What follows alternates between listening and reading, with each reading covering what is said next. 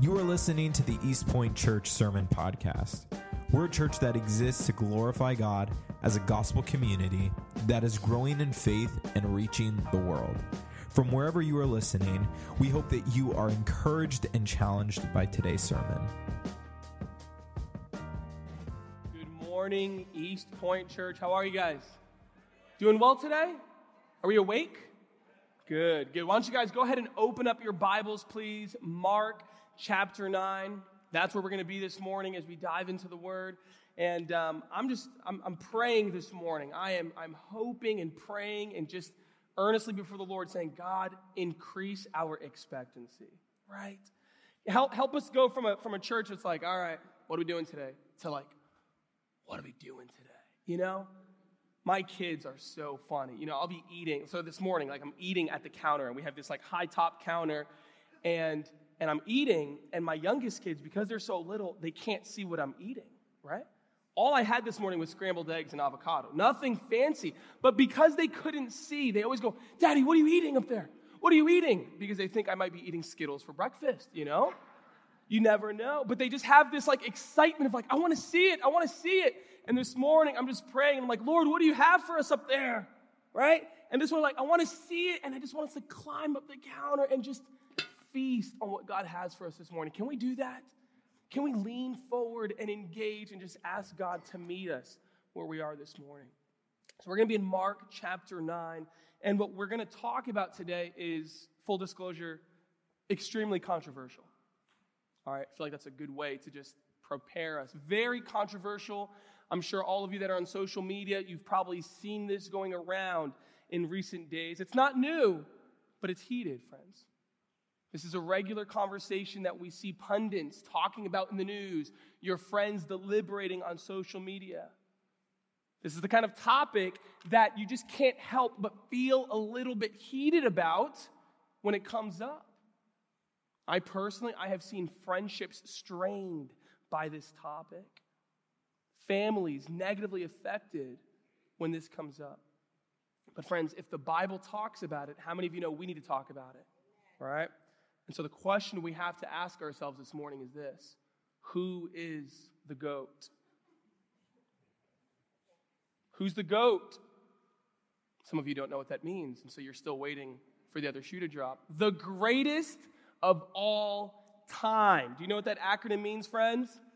There is a culture. Some of you are like, I'm still shook by the negative comments thing. I'm sorry. All right. This is controversial, but not in that kind of way. Listen, the goat, there is a cultural obsession happening right now for identifying who is the greatest of all time. Who is the greatest of all time? See, our, in our culture, if you watch sports, I mean, it doesn't even have to be sports, it can be anything. But in our culture, it's not enough to simply recognize that you're good. It's not enough to even recognize that you're great. We are obsessed with trying to put things in the context of the whole and asking ourselves, where do you rank though? Right? Any football fans in here? Anybody follow the NFL draft over the last few days, right? And every time that there's a young player coming out of college, it's not enough to say, wow, what an impressive young man. Wow, this man has worked hard his entire education, and now he's one of the best players in the world. No, no, they have to rank them. You are the 32nd best in the draft, right? And then they compare it. They don't just say, where do you rank? But they look to uh, history and they go, you're like such and such. Nah, not the best, but you're decent. And, and everybody is trying to figure out who's at the top, who's the greatest to ever step on the court, right? Not just good enough, who's the greatest? Who is the greatest to ever swing a nine iron? That's a thing, right? The nine iron? Right? Okay. none of you like smiled. I was like, I don't golf, but I, I could have sworn nine iron was a thing. Who is the greatest person to ever put on skates and dance around the ice? Right? Who is the greatest to ever jump into a pool and swim as fast as they can? Come on, guys, you may not want to admit it, but all of us are obsessed with the GOAT. Who's the greatest actor of all times? Leonardo DiCaprio. True answer, okay. Who's the greatest gymnast of all time? Simone Biles, obviously, right? Who's the greatest singer in the world? Celine Dion, of course. We know this. We want to know who is the greatest? Friends, who is the goat? And so we're talking about this because today Jesus enters into the conversation. Jesus actually shows up on the scene and he asks and answers this exact question. And he wants you to know this morning who the greatest of all time is. Not the greatest of the sports world, but who is the greatest in the kingdom of God. In God's economy, in God's eyes, according to God's perspectives, who is the greatest among us? Don't Jesus juke me. You're like, well, Jesus is the greatest. Oh, okay, okay, yes. But I'm talking about in this room, who's the greatest? Ooh, that's awkward, right? In your family, who's the greatest? In the kingdom of God, who is the greatest? And so we're going to turn to Mark chapter 9 because the king of God's kingdom is going to answer this very question. Are you guys ready? You know what? I talked about being expectant. I'm going to ask you guys to stand for the reading of God's word. Let's read the whole thing, and then we're going to go back and break it down. God, what do you have for us? Let's stand up so we can see it a little bit better, okay? Mark chapter 9, beginning in verse 30. They went on from there and passed through Galilee, and he did not want anyone to know for he was teaching his disciples, saying to them, The Son of Man is going to be delivered into the hands of men, and they will kill him. And when he is killed, after three days he will rise. But they did not understand the saying and were afraid to ask him. And they came to Capernaum, and when he was in the house, he asked them, What were you discussing on the way? But they kept silent, for on the way they had argued with one another about who was the greatest. And he sat down and called the twelve, and he said to them, If anyone would be first, he must be last of all and servant of all. And he took a child and put him in the midst of them. And taking him in his arms, he said to them, Whoever receives one such child in my name receives me. And whoever receives me receives not me, but him who sent me. Lord, we love you we appreciate what you have done in our lives. Lord, you have brought us into your family. We are your children. And so, Lord, now would you speak to your children? Would you make your children look more like you? We pray this in Jesus' name. And the church said, Amen. You may be seated. All right, let's go back to the top. We like to just go line by line, verse by verse. Let's see what God says to us here, okay? So it begins like this They went on from there and passed through Galilee. And he did not want anyone to know, for he was teaching his disciples. So, hey, no distractions, right? I can't allow the crowds to distract me from what I'm doing. There's an intensive lesson going on here. And what is it? Well, he was saying to them, The Son of Man is going to be delivered into the hands of men, and they will kill him. And when he is killed, after three days, he will rise. But they did not understand the saying, and they were afraid to ask him. They did not understand what this is. And this next scene shows us just how little they understood. And they came to Capernaum.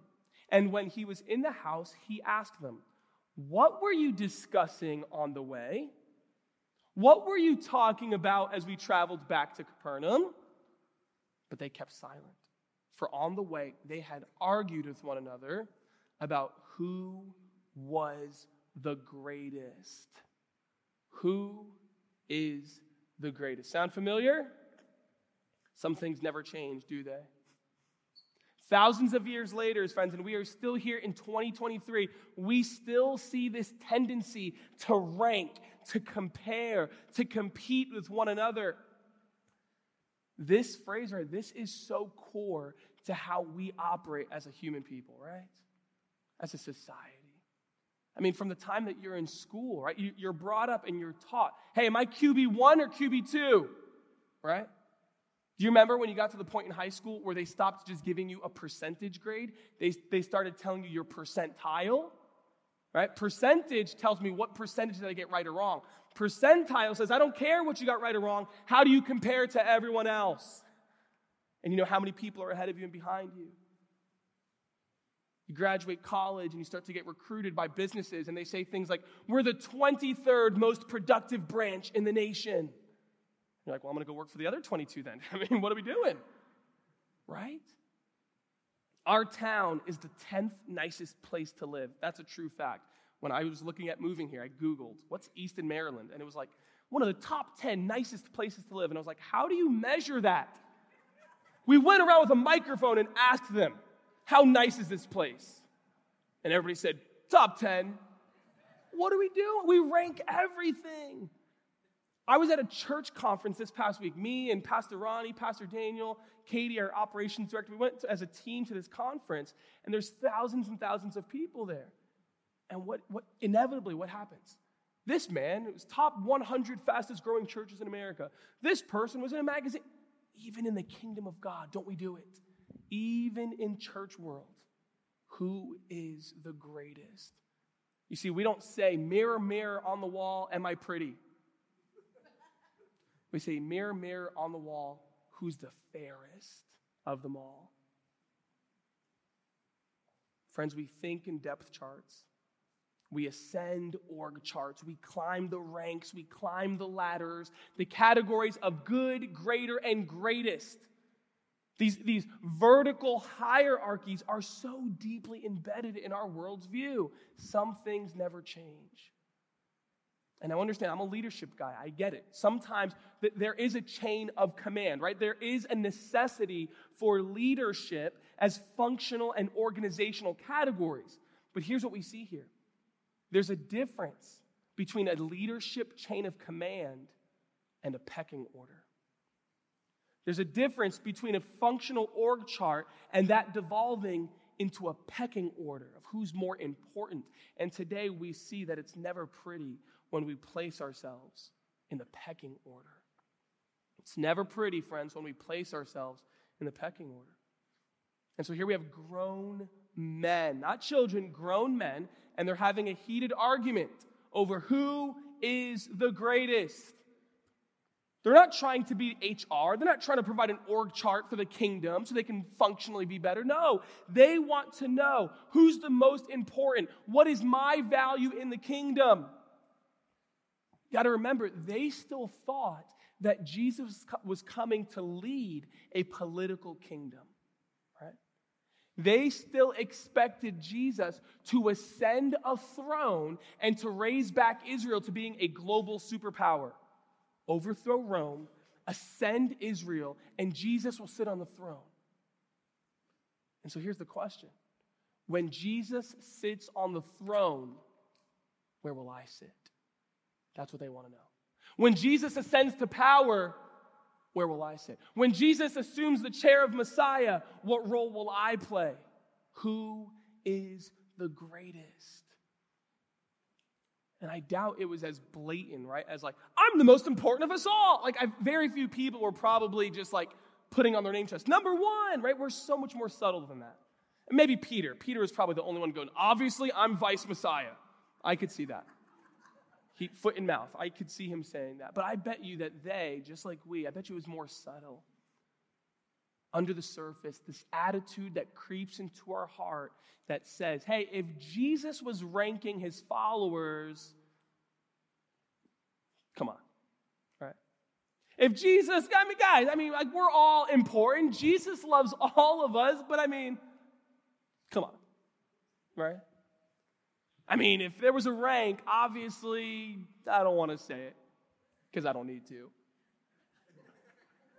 It is never pretty when we place ourselves in the pecking order. And so, what does Jesus do? The good teacher, when he sees things in your heart, he leans in. When he sees things in our heart that are cancer to our souls, he does surgery. And so, Jesus doesn't just go, ah, these knuckleheads. He goes, No, there's something inside of them that will destroy their souls. There is something inside of these men that will spoil their effectiveness in the kingdom. There is something inside of these men that need to be confronted if I'm going to entrust them with the mission. And so he turns when they get to their home.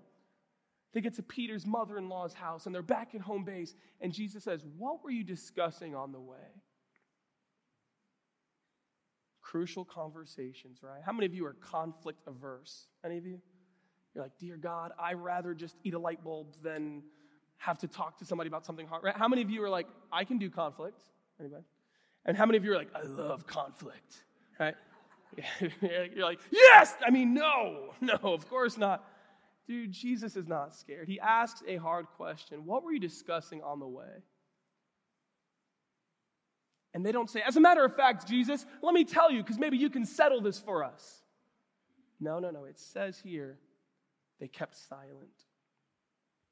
They kept silence because as they are standing in the presence of the true goat, they feel embarrassed.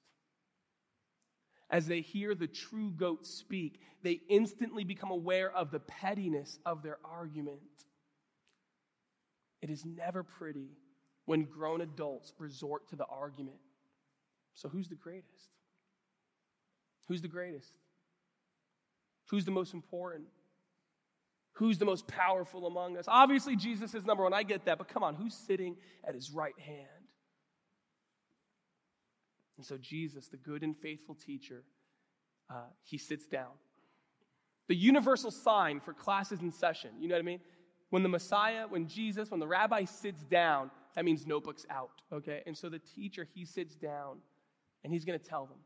He's going to tell us who the goat is. Look what he says. And he sat down and he called the 12. And he said to them, If anyone would be first, he must be last of all and servant of all.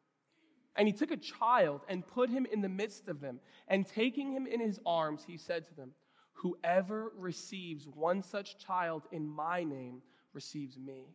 And whoever receives me receives not me, but him who sent me. You see, we saw them trying to place themselves on the pecking order, but now Jesus comes and he flips the pecking order upside down. They're trying to climb the ladder, and Jesus, in one fell swoop, he flips it upside down. He says, If anyone would be first, pause there. He says, If you truly want to be great, pause there. Notice how he doesn't condemn your desire to do something great.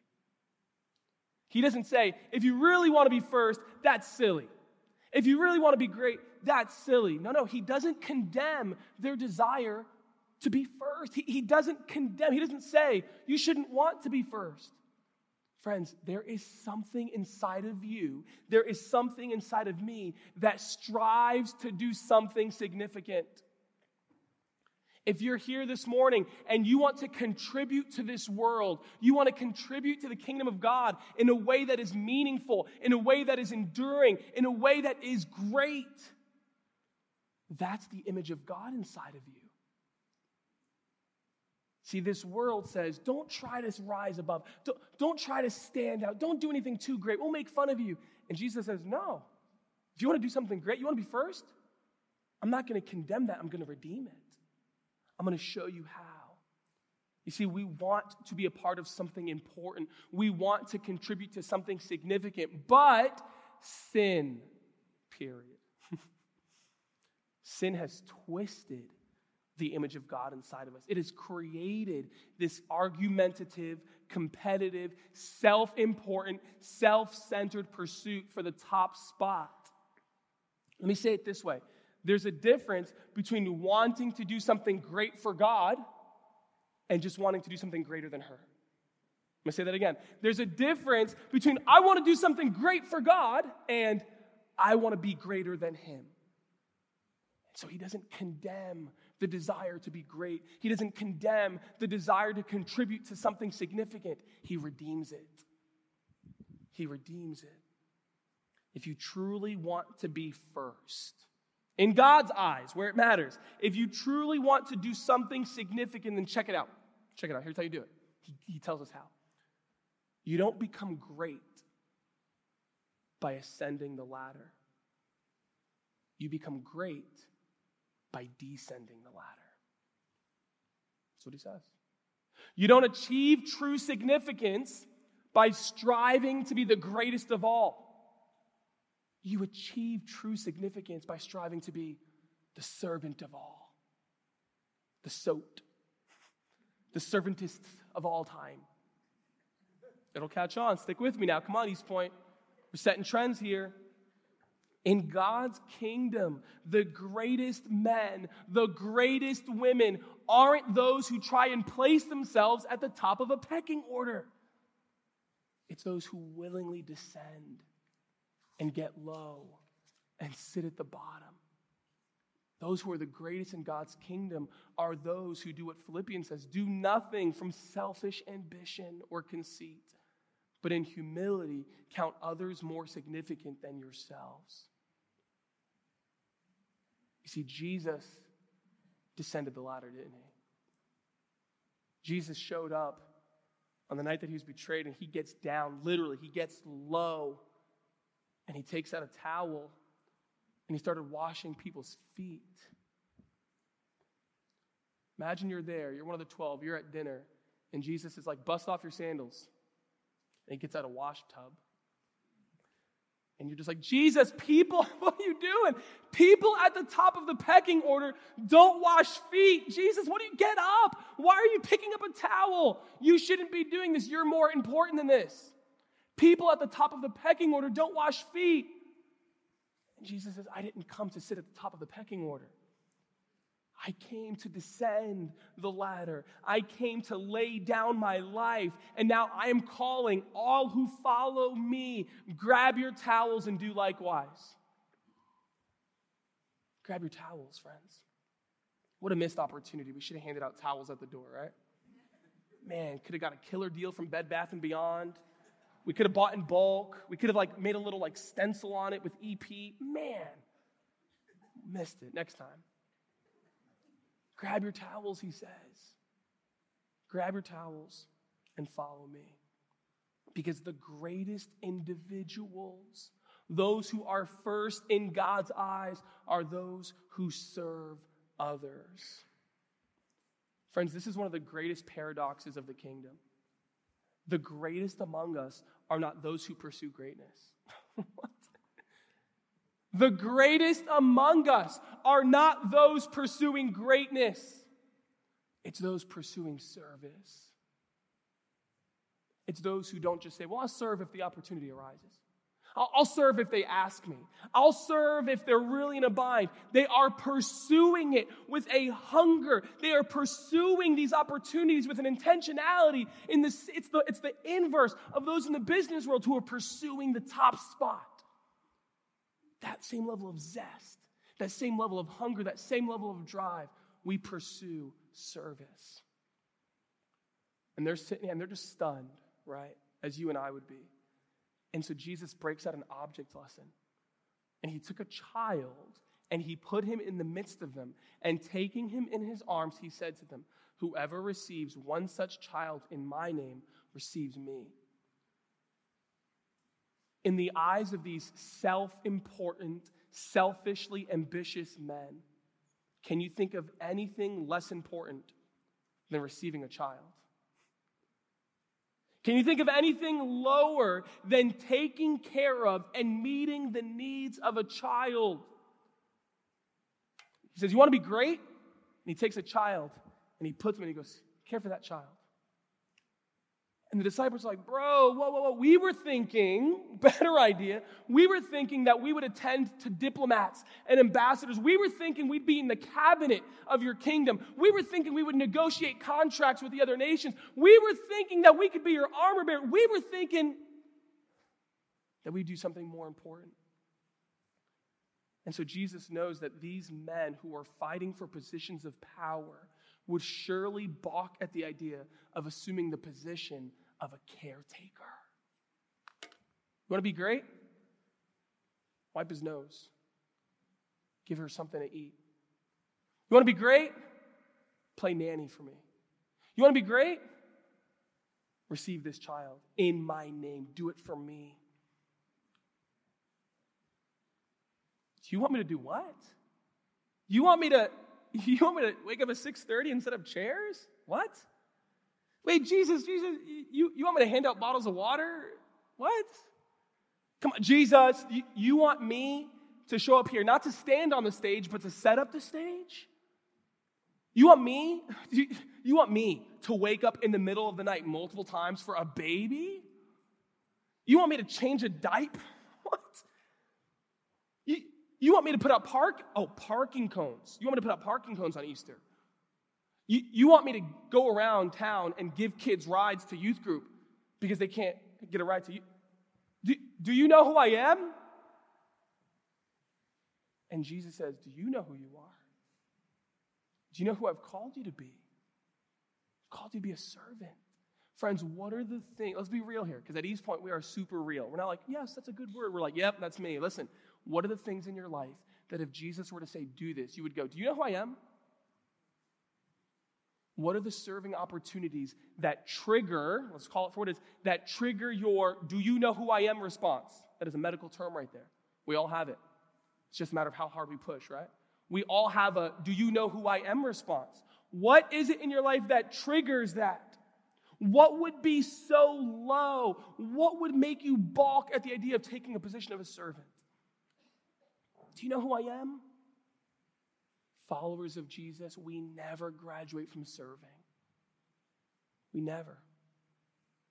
And so for these men, Jesus triggered their do you know who I am response. Receive a child, take care of a child, but here's what Jesus says He doesn't just say do it, look how He imports greatness into it. Look how he assigns such a value and an importance and a significance. He says, Whoever, the, the greatness of the one who serves this child, listen to me. The greatness of the one, the importance of the one who receives this child is equal to, is on par with, is equally significant to the person who would receive me. Good morning, East Point Church. We have a guest speaker with us this morning. You might have heard of him. His name is Jesus Christ. We're looking for volunteers to take him out to lunch and to host him this week. Right? What an honor. How many of you, don't raise your hand if it's not you, right? Everybody raise your How many of you would love the opportunity to receive Jesus into your home? How many of you would love the opportunity to take out Jesus to lunch? Make sure it's a good spot, all right? I'm talking the King of Kings in here, the Lord of Lords, the bread of life, all right? We would love that opportunity. How many of you would have a sense of importance as people see you walking down Washington Street? Like, hey, Larry, who's your guest? JC, right? Like, come on. You guys would be feeling yourselves. Wow, who's that guy? I don't know, but if he's escorting Jesus, he must be important. We would all love that. Jesus escort. I'm important. I'm doing something that matters. And Jesus says, those who receive a child, those who, who do something that will never show up on Instagram, those who never step in the limelight, those young mothers who are up in the middle of the night, right?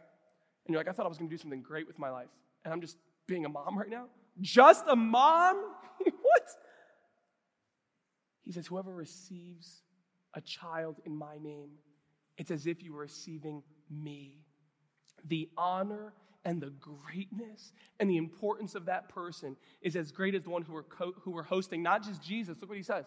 Receive a child, it's like you're receiving me. Receive me, it's as if you're receiving not just me, but him who sent me. The Father of glory the Father of lights, the creator of the universe, Yahweh Himself. He says, What you are doing down here with your towel, it's as if you're receiving the Father into your home. How is that possible? There's no, is this just some like weird kingdom psychobabble? Are you just trying to trick me, Jesus, into doing the things that I don't want to do? Are you just trying to like blow smoke up my nose here? Are you just trying to? He goes, No, no, no, friends. I'm dead serious. Because in my kingdom, the greatest of all is the servant of all. The greatest of all is the servant of all. You see, from this perspective of the pecking order, this makes no sense. This is so small. It's so insignificant. It's too far away from the limelight to be truly considered great. But in the kingdom of God, Jesus flips the pecking order upside down. And in his eyes, a person who is willing to selflessly serve in this way is truly great. Why? Because the greatest of all is the servant of all. The greatest of all is the servant of all. You want to be great? It's okay to say yes. You want to do something important? You want to do something that matters? Do you want to do something significant with your lives? It's okay to say yes. If God has given you a gift of leadership, He says, lead with zeal, not with half hearted apologetic nature. I guess God's called me to lead. No, I'm going to do something great for the kingdom. Then serve. Then serve. Lay down your life. Do you know why it works like this? There's a reason. This is not just like a made up principle. This is not like God's just going, ah, I'll consider this great. No, no. Do you know why it works like this in the kingdom? Why does God place such a premium on humility? Why does the Father place such a premium on servanthood? This is the reason. Because when we serve like this, we are shining a spotlight on something even greater than us. You see, friend, when God's people serves with humility, we are shining a spotlight and drawing attention to our founder who humbled himself even to the point of death on a cross. That's what God wants people to see. When we serve, we are shining a spotlight and drawing attention on the God who put on flesh and picked up a towel and started washing feet. That's what God wants people to see. Friends, when you serve, prioritizing other people's needs above your own and above your desire for greatness, you are shining a spotlight on the one who willingly left greatness and took the form of a servant and laid down his life to bring people into the family of God. That's what we want people to see. When we serve, we are glorifying and shining a spotlight on the beauty of Jesus Christ. That's what we want people to see. The world is hungry, friends. The world is hungry to look at something beautiful. The world is hungry to have a leader that can capture our imaginations and not disappoint us. The world wants to worship someone. And so, what do historical figures do? They step into the spotlight for their 15 minutes of historical fame and they say, I think you should worship me. But here's the thing when human beings stand in the spotlight for too long, their flaws start to show. When human beings stand in the spotlight for too long, we start to realize just how much they lack. And so, what do we do? We don't wisen up. We say, next. We just have the parade of limelighters, the parade of spotlighters. The world is filled with people who step forward and say, Look at me. And we get to be a people who step out of the light and say, Look at him. And you know how we say, Look at him? The greatest of all is the servant of all. Look at him, world. Let us show you every time we lay down our lives, every time we pick up our towels in service of others, every time we do whatever it takes, no matter how seemingly insignificant and obscure it is, may you see Jesus Christ. May you see the glory of the Son. May you behold how beautiful He is. And as you gaze at Him, become like Him. May the world see Jesus. Lord, we love you, Father. We praise you this morning, and we ask you that you would make us to be like Jesus. Make us servants, God, so that the world will behold the beauty of Jesus. We pray this and we serve in his name. And the church said, Amen. Let's stand.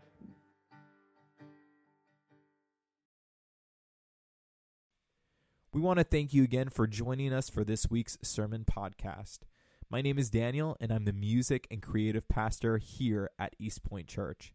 And if you were challenged, encouraged, or impacted in any way by this week's sermon, we would love to hear about it. It's your stories that encourage us and what we do, and we just want to celebrate what God is doing in your life. So you can go ahead and share with us at podcast at epeaston.com.